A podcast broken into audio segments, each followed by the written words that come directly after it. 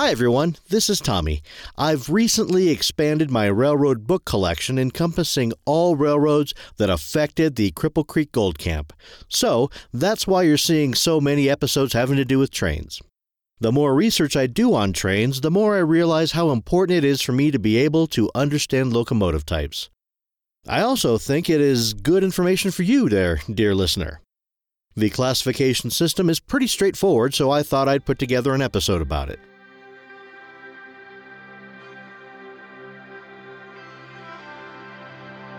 Welcome to Stories from the Midland, a collection of historic tales from Teller County and the surrounding areas.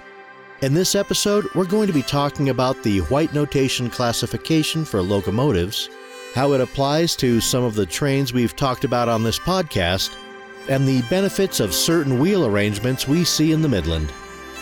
This episode was written and is being presented for you by Tommy Allen.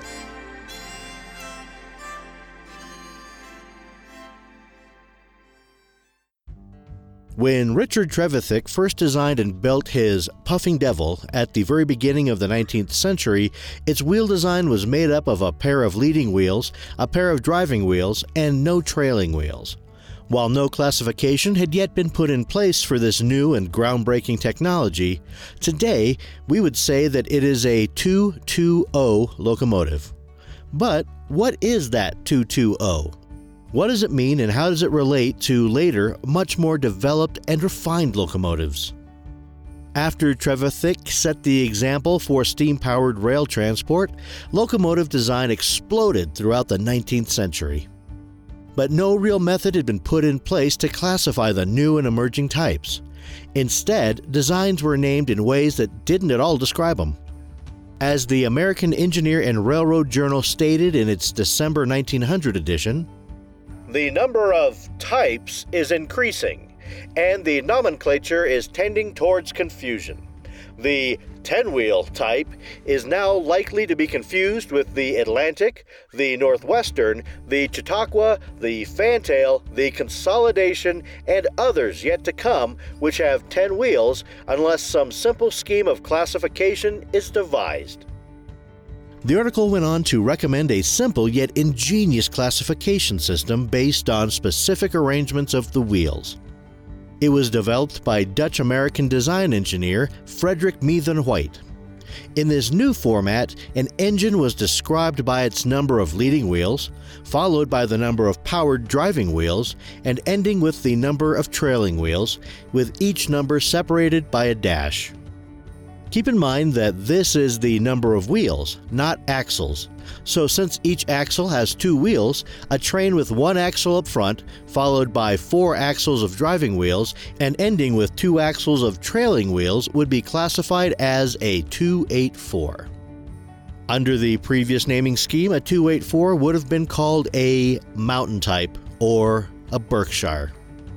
In our podcast episode about the Mighty 300 series of the Colorado Midland Railway, we talked mostly about the 280 consolidation engines with some reference to the 460 10 wheel engines.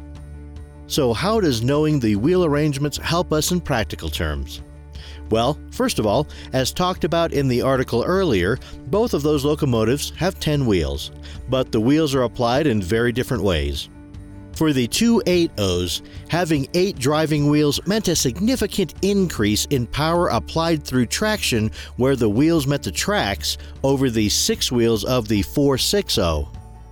Also, the 280's predecessor, the 080, had no leading wheels and had a tendency to derail.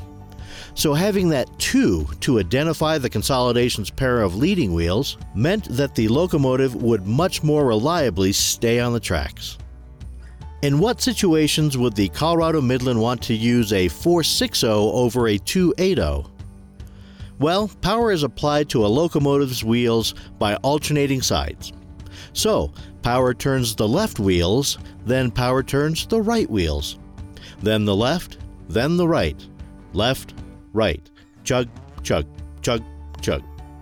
As the left side of the wheels apply power, the nose of the locomotive is pushed to the right.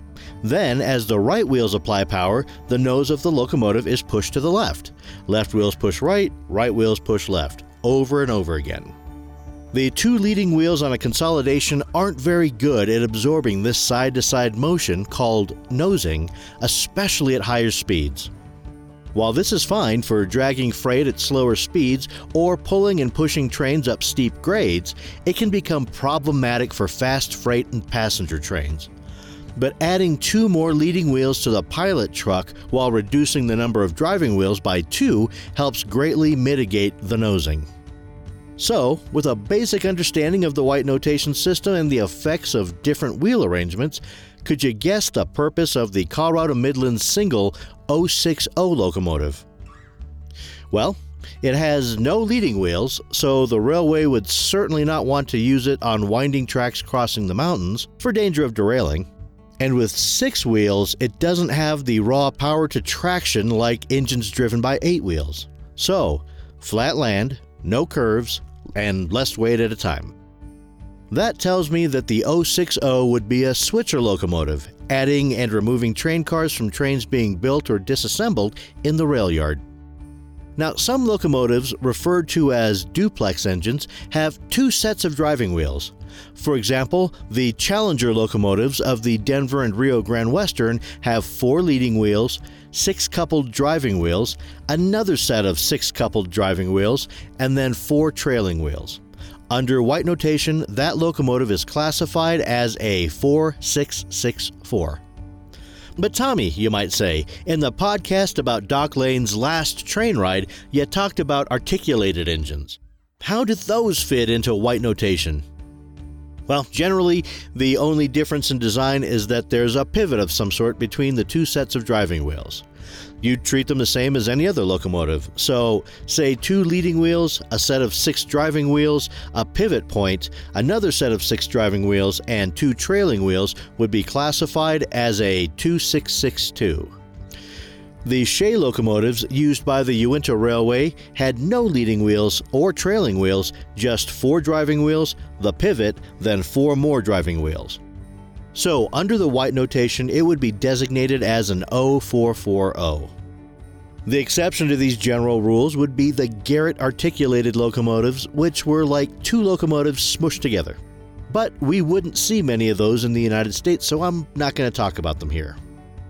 We've talked about a lot of types of locomotives in this episode, but I think the ones you really want to pay attention to are the 280s and the 460s. These were the types primarily used by the Colorado Midland, the Florissant and Cripple Creek, and the Midland Terminal. Thank you for listening. This is Tommy Allen, and on behalf of Trevor Phipps, have a great day. And should you find yourself trying to figure out how a locomotive is used, count its wheels, and that should give you a clue. We'll look forward to having you join us next time for more stories from the Midland. References used in this episode can be found on its webpage. Visit storiesfromthemidland.com slash podcast.